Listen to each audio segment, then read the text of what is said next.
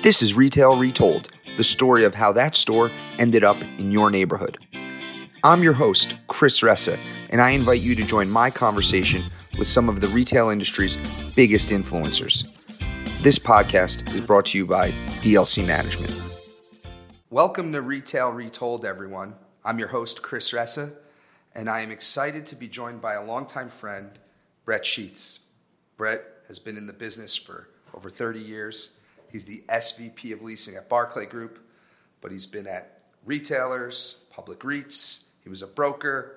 Now he's a developer. He's got a wealth of knowledge. I'm excited for him to be here. Welcome to the show, Brett. Thank you very much for having me. It's awesome.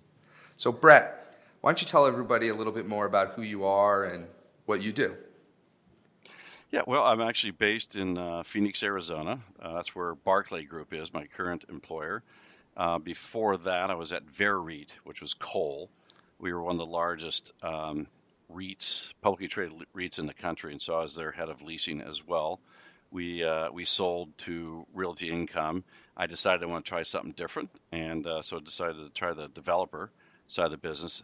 Uh, the Barclay folks here, uh, I, I chose them, and they chose me. I chose them because they're just good people. Um, they're, they're, they're, and they're one of the most active developers uh, in the country. We're mostly developing grocery anchored centers. Um, we do some fitness centers, and, and I handle all the pre-leasing of the the ground ups and all the renewals for the existing center. So that's you know sort of where I'm at now. Um, prior to that, I was uh, with a retailer, a national retailer, and I helped grow them across the country.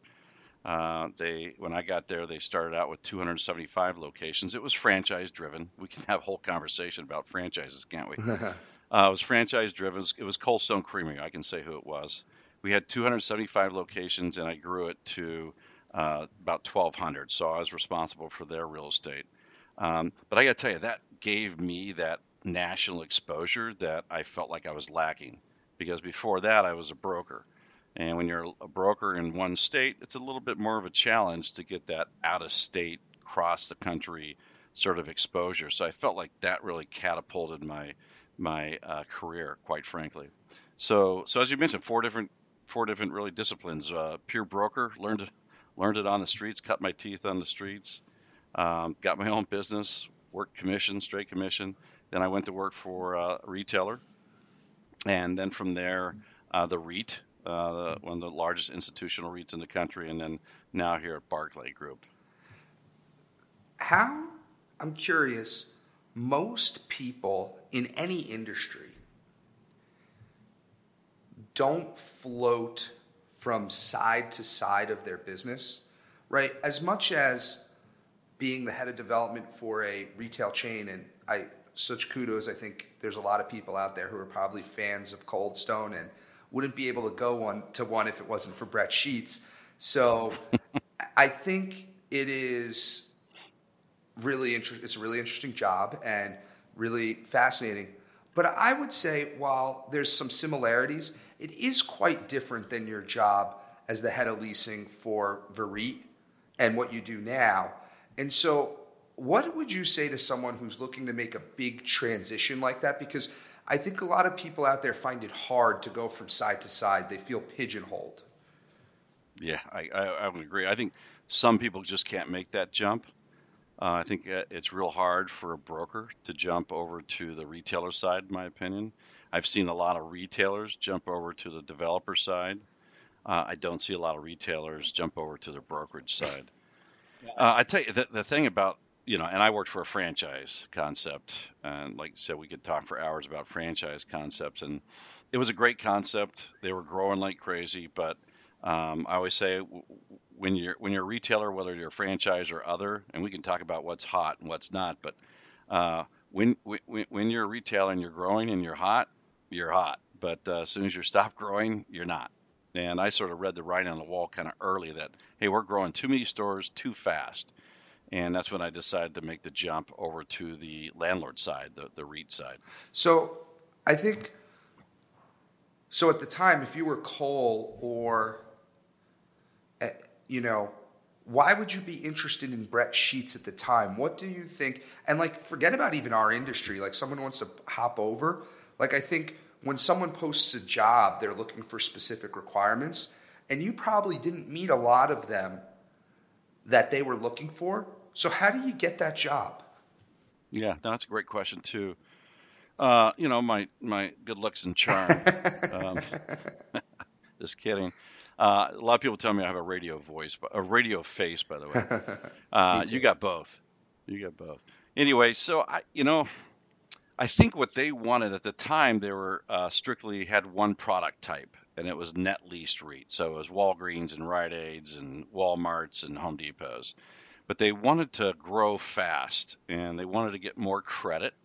They wanted to get more WALT, weighted average lease term, and they wanted and they, they wanted to spend more money. And so the way to do that is to buy big power centers, right? Yep. And so that's you, you buy a power center with the PetSmarts and the Rosses and the TJs and all those things, and that's how you buy into the investment grade tenant. And that was their goal. So they saw that, and I was a shop guy, right? I was at the Cold Stone. I was a, I was looking at 12 to 2,000 square feet. But what they saw was I had the relationships, and we can talk about relationships later too, relationships across the country because I was out meeting with all the developers, meet with all the landlords, meet with all the brokers, and so I had relationships in every market, and that and they had to grow in all 50 states. So I think they saw that in me, and I think they also saw that I had some process and systems because we were growing so crazy at Cold Stone that we had to have processes and systems and good people. Uh, but I felt like I managed a process and it got deals done fast, and they wanted to see that happen over at Cole VEREIT. It was Cole at the time, but VEREIT. Got it. Okay. Yeah, I, I think it's a great point. Like having a large network or having and having a good deep network are critical in you know if you're finding a job or whatever you do. But um, appreciate you sharing that. So I think you're in an interesting place now, right? We're in a volatile market for development. It's always development's always tough. It's never easy, right? Development's always tough, right? But you're in a pretty tough uh, development time, as am I. I'm in a tough development time. Uh, there's usually opportunity in times like this, but you know, how are you navigating the waters question one. And two, what are some of the challenges you're running into? Gosh, yeah, so many. And it's, it's interesting sitting in the three hour uh, development meeting that we have every other Monday. And A, I'm learning a lot. Uh, this team's great for that. Uh, but on the other hand, we have close to 40 development projects in different phases. And it could be a, you know, small little EGs, redevelopment, build to suit, up to you know a huge 200,000 square foot grocery anchored center with shop space. Um, I would say we're sort of suited well here in Arizona right now because of the amount of people moving in. So so that's the good thing. We got a lot of people moving in. So you know retail follows rooftops, the old saying. So I think that's a really really good thing for, for us. But we're also building in uh, Colorado and which is a pretty growth market too. Texas, pretty high growth market. Sure. And we're starting to dip into a little bit of the Carolinas and the East Coast, but that's more client specific. Um, but what what we're seeing, and it's really gotten sort of crazy just in the past few months. What I've noticed is uh, you know site work, um, uh, just to do site work because of um, costs of cement and concrete and fuel fuel ch- surcharges, um, all that labor shortages has really affected um, our costs. And uh, there's a certain point that the tenants, uh, there's a certain tipping point where they can only go so high, right, on on on rent. Yeah, and we, so that, that that that makes it a challenge. And we've got come up with some creative ways, and we've we've met with a lot of retailers, and I think they they get it in general, um, and so that, that, that's a good thing. But I, bottom line, you know, we've I still have I have one end cap in a multi-tenant building. I have I get six LOIs. That's a good problem to have. great problem. Um, yeah, and so I've got I, we have plenty of activity. So I think the tenants still want to grow out there. My concern is with the with this you know recession that we are may or may not be in. I think uh, I think something's got to give here. Hopefully, it's temporary. Um, but what we're doing with the tenants, I'm do I'm getting more percentage rent because you know they can only afford to pay so much. So I'm um, I'm I'm starting to really implement percentage rent. It's a fair percentage rent. It's a win-win. Um, and then I'm getting a little bit more term. You know, some of these tenants that would only do 10 years, man, get up to 12 years. You know, they're not going to do 15 or 20, but even shop guys will do that. It just gives me more time to amortize the costs in, in, into the deal. And uh, and we're pushing higher rents. You know, we, we really are. We're pushing mid to high 40s in this market for brand new developments because there's nothing, there's nowhere else for them to go.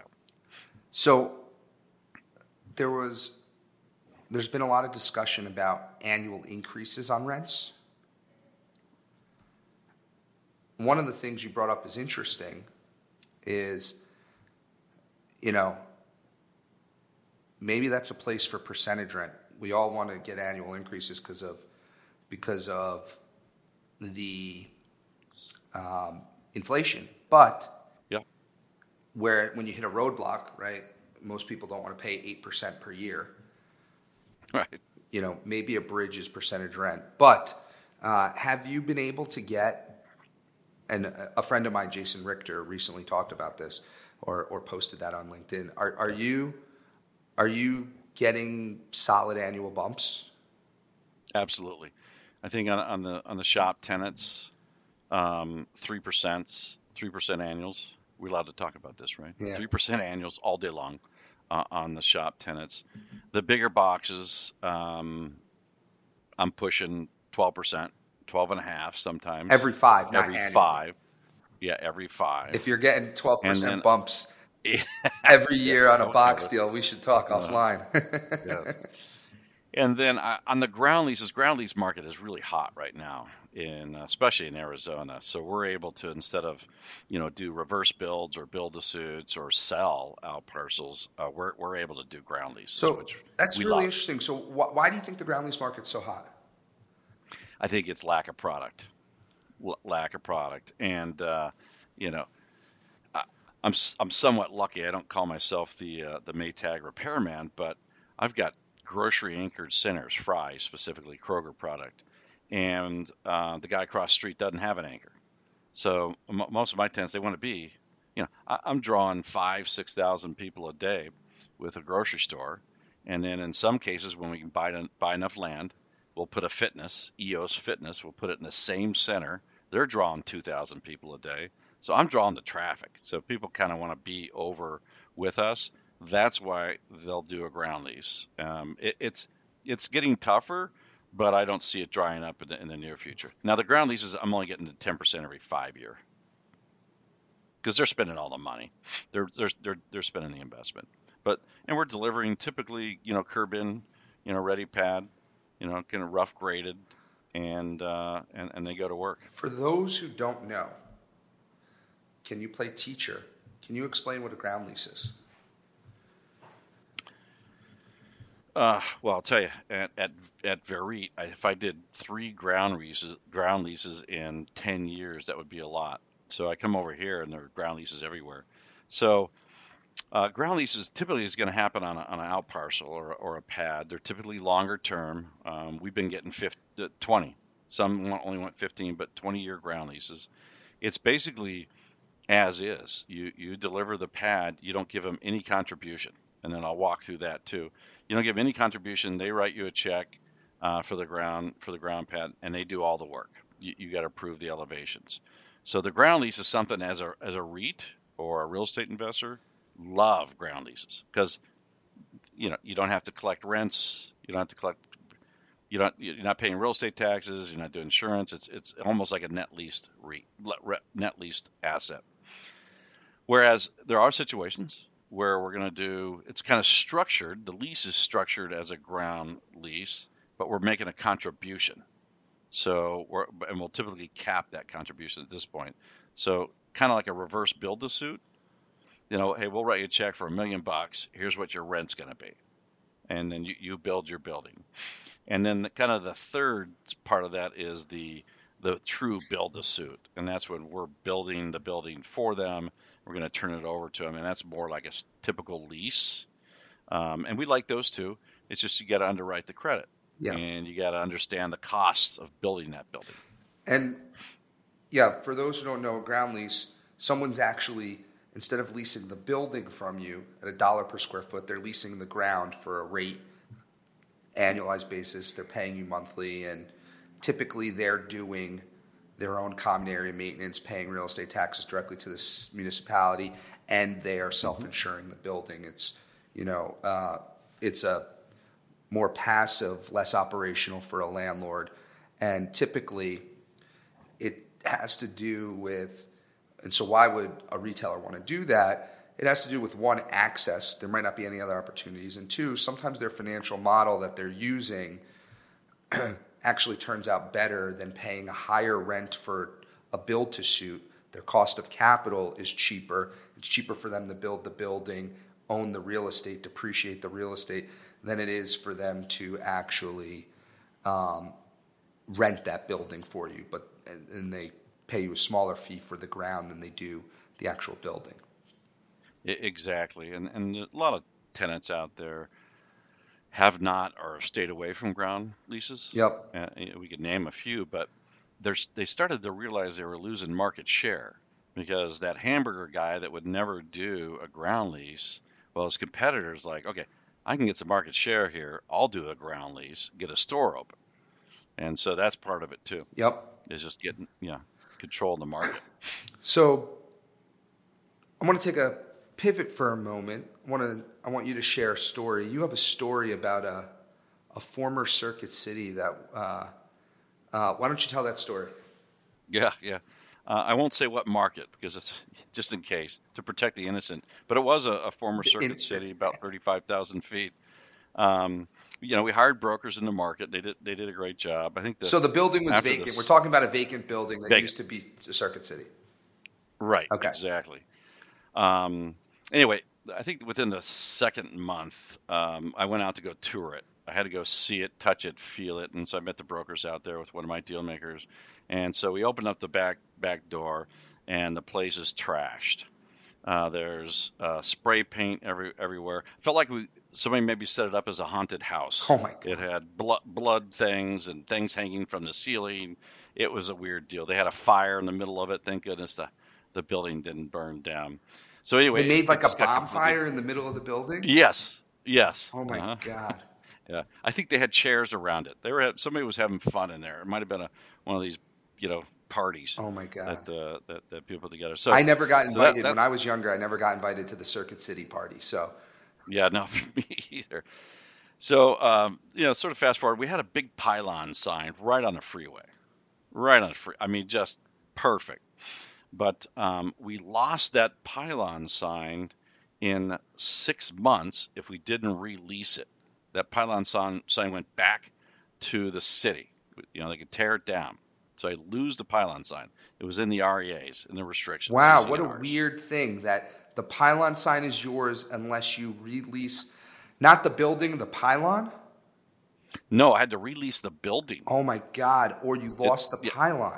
Or we lost the pylon. What was So the city going to do huge, with it? huge. Put up like "Welcome to Main Street in such and such town"? Yeah, I, I think they, there was way too many billboards, way too many pylon signs. So this was the city's way of reducing all that off the freeway, right? Oh You know, my to clean up their city. And for Yeah, those who crazy. don't know, retailers and brands love pylon signs. It's a huge value. Not having that makes leasability of the building a lot less uh, likely. Yep, exactly. And the tenant, uh, and we had lots of prospects. Um, they had to be open. Oh my God! In six Uh, months, they, had, they had to be open. They had to be operating in the building within those six months. So it was, you know, crazy timing. There's no way we were going to do it. So uh, what we came up with is uh, our brokerage house, and I'll give kudos to them. Uh, I, I should probably say it's CBRE, and we, we'll give we'll give them a, a shout out. Um, we uh, we had them sign a lease with us for a temporary, not temporary, but I signed a lease with us for a West office, satellite office. so CBO, CBR, and it has to, somebody had to be there. So CBRE opened it up. We signed a little lease with them that we could terminate, right? Signed a lease with them. They got phones. They moved in a desk. Uh, they sent one of their junior guys, a new guy in the business, probably now he's been in the business for a while, had one of their junior guys sit in that building every day, you know, lights and a phone and a computer, and was opened up, you know, for a satellite office. Oh my God, this is one of the best stories I've ever heard. This is amazing. Yeah, yeah, and you know, fast forward, we ended up uh, we ended up getting the, getting the deal signed. It took it actually took about twelve months for them to get lined up. what was the new use of the tenant that was coming in? Uh, well, I shouldn't say because I think they already closed down. That's right. I, but yeah, it was a while ago when I did this. So I, I, I haven't been to this market. Remember, I had stuff in 49 yeah, states, yeah, yeah. 50 states. I, I couldn't remember all of them. But it was your you know typical you know retail you know type use that like the parking, like the exposure off the freeway, you know uh, all that. It's just as you know, it takes a while to backfill a junior box. Yep. So wow. Yeah. Yeah. So that that's my uh, How, that's my that crazy is, that is crazy. So what a creative! First off, kudos to CBRE for doing that. Hmm. Um, I'm sure the rent was light since they had one person in there. You didn't charge them a lot of rent to lease the box, but they It leased it for you so that you could get around the fact of not giving the pylon sign back to the municipality, so that you could get your junior box retailer in. Yeah. T- total team effort. Wild. That is Yeah. totally wild. I. Yeah. I haven't heard that before. I'm I'm kind of I'm put back on my heels because that is super creative. And you were working. This was at when you were at VEREIT. Yeah. Correct. Right. What did the guys at VEREIT say? Were they like, "This is the most creative thing in the world," or were they like, "This is Oh, crazy"? Ve- Very happy that we backfilled it. That's what they were happy about. I don't think they cared about the sign going away because it would have been my job to backfill it Right. anyway, right? Right. Uh, but as you know, it would have been harder and probably less rent. wow. So yeah, Kudos. What a cool story, Brett. That is a good one. yeah. Okay. Um, so, what else uh, are you? What else is top of mind for you in the world as you're uh, in this crazy retail real estate world today?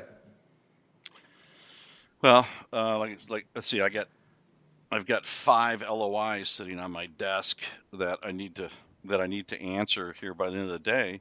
And so, as I said earlier, I think activity is still tremendous, and I think the tenants are willing to step up. It's just trying to work with work work with them because their costs have gone up, right? You know, it used to be, you know, you talk to one of these haircutting guys. I won't mention their names, um, and they say, "Hey, Brett, yeah, that worked at the first deal we did with them at the beginning of the year. Forty-five bucks a square foot worked to build out a vanilla box. Now it's costing me sixty-five. So I'm not going to make up the whole 65, but maybe I can come somewhere in the middle if they give me a little bit more rent, or I incorporate that percentage rent idea, or I get higher bumps. So we're willing to write the checks if the numbers still crunch.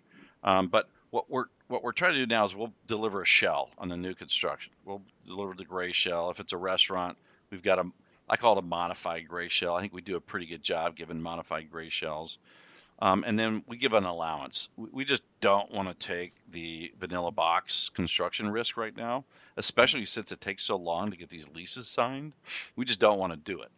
You know, uh, we, we've come up with some language to put in LOIs that basically says a market condition exists, and if uh, cost, if you don't sign the lease by this time, and costs go up more than 10, 15 percent, we're going to have to have a discussion. You, you know, we're, we're either going to have to raise your rent or or reduce or reduce your TI because our costs are going up as well.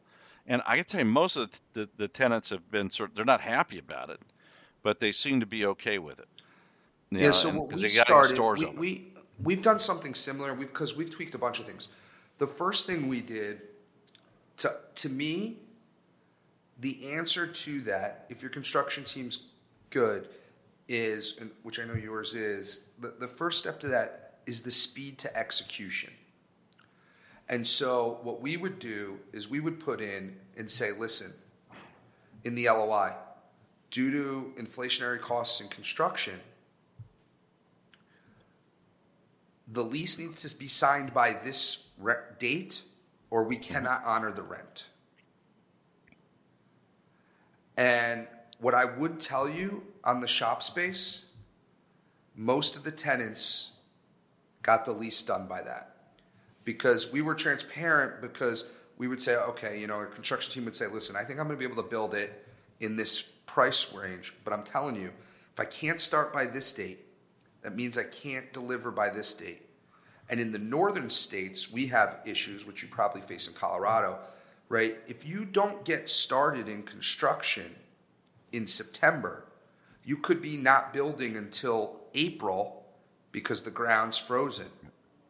Now, that time window, the construction guys are not going to stick their neck out to hold pricing because that's too long of a window.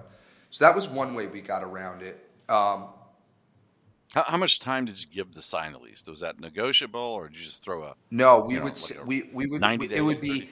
it would be fact based. I would say it's based on talking to construction, and they would say, "Hey, I need to start. I need to start drawing plans, and by this date, and I need to start construction here." So whatever that means for you, I need to start construction. I'll use around. I need to start construction on April first. So mm-hmm. if it's February 10th, right, in that scenario, you need a lease signed pretty quickly. If it's December 15th, we would say, all right, you have 45 days, something like that, to sign this lease. And, you know, otherwise the rent's subject to change. We had, I think, one instance where the rent did change and the, the group said, listen, we were too slow, we get it let's see. I don't know that we can make the numbers work, but I understand you, you, you were very clear with us. Um, I like that. That was an easier way for us because we're pretty confident in our construction team. But I've been in a lot of scenarios. I've done a, I did a grocery store where we were to deliver base building work, but then the tenant improvement work we were doing it, it was a turnkey, was capped at a certain dollar amount, and then they reimbursed us anything over. Well, it turned yep. into, at reconciliation, it turned into chaos because, well, that really wasn't tenant improvement work, that's base building work, and it was gray in the lease. Additionally, they had they they had the option, the tenant had the option to pay me cash back for it or pay a higher rent spread over the course of the lease. Now, in this scenario, the tenant didn't want the rent to increase, so they paid. They paid. They, they paid. But right. to get to an agreement of what that number was, post the cap, was was tough. And so, you know, you could easily say like, something like, all right, I'm going to spend $50. Anything over that is your contribution. But then you get into the stuff of like, did you get three bids? How do I know that was the best value for the $50 a foot? And so when it came to all this small shop leasing and the amount of activity, I thought that would be a, a bottleneck. So I stuck to the rent piece and challenged the construction team give me the date you can hold pricing to. Right. So that's what we did. Yeah, that's a, and I hear you. The problem we're having here in this market, because the growth is a lot of contractors won't even hold the price sure. for more than 30 days. so uh, a lot of them want it to be, they want a right to change it, you know, once they start the work, sure. which is just crazy talk. So I have the confidence in our construction team for sure, and our development team. I just don't know if I have the confidence in the contractors, but I think that's got to change. I mean, you know, I, I think I think once the subs are starting to call us and ask us for work, I think I think that's when things will change. And it may not be for another three to six months, but you know that's kind of what we need to happen in this market because right now it's you can't even get three bids. You know, from some of these guys. You know, they we have issues with you know the you know all the supply chain. We're having issues with HVACs and transformers, the SES switches, electrical switches. I mean, that's holding up stores from getting open you know, waiting on uh, that's got to give.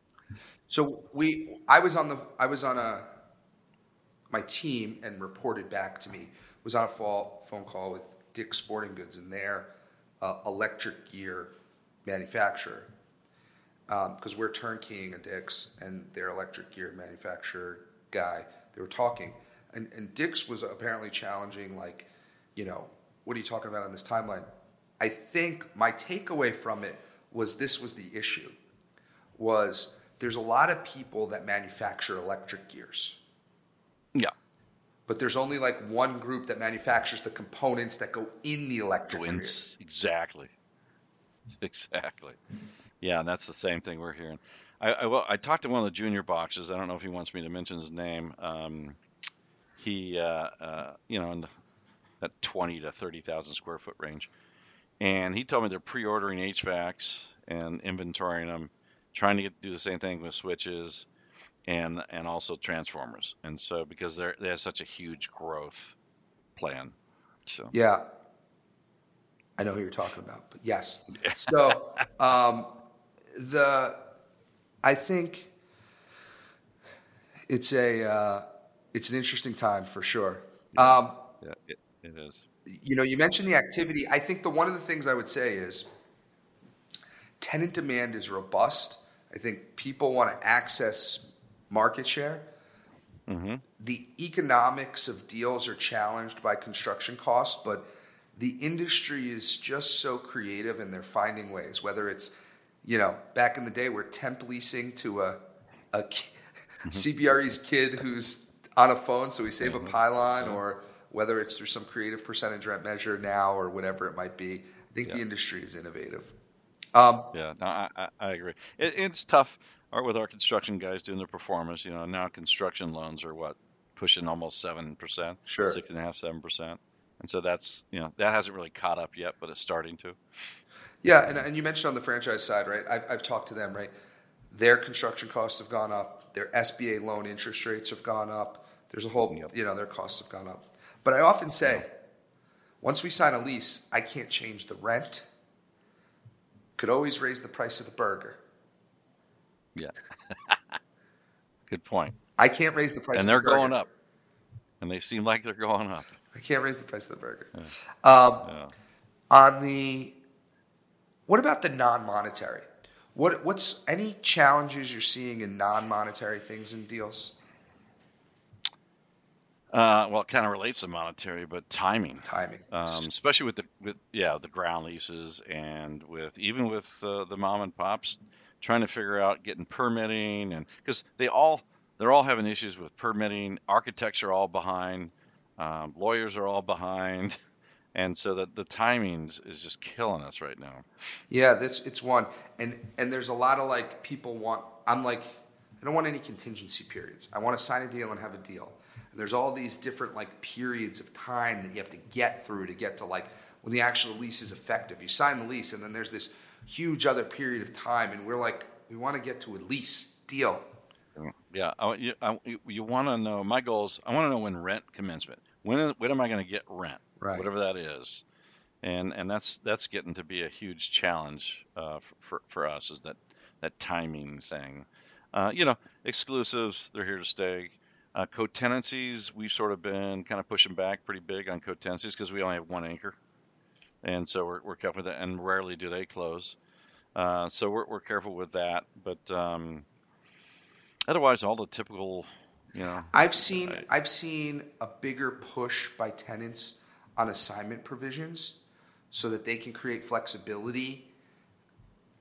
You know, if a black swan event like we recently had happens, um, yeah. So we've been pushing back. We lost a deal on an assignment provision recently that was in lease, oh. which hadn't happened in a long time. In years, yeah. Uh, because the tenant didn't feel like they had the, the flexibility they needed if something happened and they wanted to sell. But we felt we had no control of who was in our shopping center and what it would be. And yeah. we were investing in this tenant, and we neither of us could get comfortable. That's rare, but it was just a eyebrow raiser for me. Right. Yeah. Absolutely. Well, Brett, this has been great. Um, any last things you want to talk about that we haven't touched on? Covered a lot. Uh, you know, re- renewal strategies, and because it's something I've been dealing with for a while here, um, because everybody's trying to re- retrade the options, right? Because the option's their option, not our option. Yep. And so I always listen to them. You know, if you want, you, you don't want an option, you know, give me a call. But you, you have to show me your P and Ls, show me your balance sheet, show me how you're doing, so that I can justify. Because you tell me you're you're you're you're you're over market rents. Show me show me your sales. And so for me, and the retailers hate it when I say this, market rent is not just you know what the deal down the street can be done for, but it's what you can afford to pay. And so tell, show me that you need the help. If you need the help, then maybe we'll figure something out. But if you if you don't need the help, uh, you're going to option. You know that that's this the, that's what we signed. You agreed to it when you signed the lease. You should agree to it now. So I'm I'm seeing a lot of that, and lately uh, it's been working out great for me. I'm I'm getting probably 98 99% hit rate on renewing tenants when they call me up and ask me for help. Some of them won't even get me the balance sheet or the sales. They just say, "Well, we don't give that." I'm like, "Well, then I look forward to your your, your renewal." So, so that's, that's one sort of theme that I'm, I'm seeing out there because people, and it's been around for years, where they never want to take their option, they want to retrade you. You just got to do your homework. You got to know, can they move somewhere? Because we all know, you know, some of those cosmetic type companies will move if there's another opportunity down the street if they can get a brand new store if you don't work with them. I mean, there, there's there's tenants out there that are like that.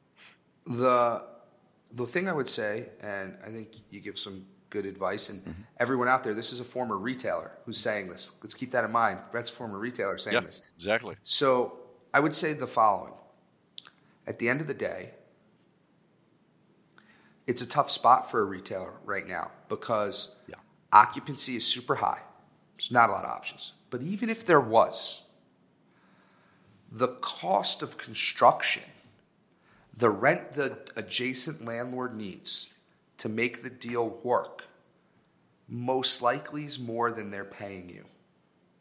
It's yeah, pretty hard. Yeah. Or the retailer has to spend a lot of money to move that store. Right. They would have to have a significantly actual above market rental rate to make the reload pencil in today's environment. And so uh, we're seeing high renewal rates as well because of that. Yeah, yeah, yeah it's kind of like a house. You don't want to move because the construction costs to, to go build a new house have gone up and the interest rates have doubled. Exactly. So p- people aren't going to move anymore. People now have 3% you know, handcuffs with their mortgages, you know? Exactly. Yeah. So, okay. Last part of our show is a fun part, Brett. I got three fun questions right. for you. Ready? Shoot. One. What extinct retailer do you wish would come back from the dead? Ah, that's an easy one for me, only because it brings back such great memories. Uh, and this retailer, they, I think they blew it, uh, completely blew it. Um, but I would take my kids, both my kids, to Toys R Us, uh-huh. and it was to me, it was it was entertainment. It was me. I could spend a couple hours there right? And entertain my, my kids at Toys R Us, and I'd let them pick out one thing every time. But they would try everything. They had a smile on their face. Uh, I think just I missed Toys R Us as a concept. Love to see that type of thing come back. But uh, they didn't invest in their stores. Their stores started getting dirty. Uh, inventory started getting light. So I kind of saw the writing on the wall. that's for sure. Yeah. That's that's that's probably the one I missed the most. How about you? Well, I, have answered this before. I, there was a store my dad used to take me to called Rickel. It was a home improvement store, and some fond memories. My dad. There's a many. There's many stores that I wish would come back though. But yeah. Rickel's the it, answer. Isn't it funny that we talk we, we, we talk about the memories? Yeah. That we miss the stores that are gone because of the memories, not necessarily the product. Yeah. right. Question two. What item over twenty dollars is the last item you bought in a store? Now, I might embarrass myself, but that's an easy one for me. Wine right. or Burgundy wine. Burgundy. Okay. Last question. Yeah. Brett, if you and I were shopping in a Target and I lost you, what aisle would I find you in? Oh, geez, that's a loaded one. Um, you know, I, I used to hang out in the I won't go there. I mm-hmm. used to hang out really in the electronics area, but you know, I, I just that's boring to me now. So I'm I'm in the outdoor section, okay, the sporting section. Is there one new game, board game or outdoor game that I can get that I can we can play at parties? Got it. Know, some, something like that. So that's kind of where I'm hanging. All right. And and also, by the way, probably in the grocery section, checking the wine. Touche. Yeah. All right, Brett. Well, this has been fantastic. I really appreciate it. Thanks so much for hopping on. Um, Appreciate it. And uh, are you going to New York? Uh, I'm trying. All right. It's a little tight, but I, I'm going to give it a shot. We'll have to Give it a shot. connect. Absolutely. I really appreciate you, you, you inviting me. Thank you for listening to Retail Retold. If you want to share a story about a retail real estate deal that you were a part of on our show, please reach out to us at retailretold at dlcmgmt.com. This show highlights the stories behind the deals from all perspectives, so it doesn't matter if you are a retailer, broker, entrepreneur, architect, or an attorney. Also, don't forget to subscribe to Retail Retold so you don't miss out on next Thursday's episode.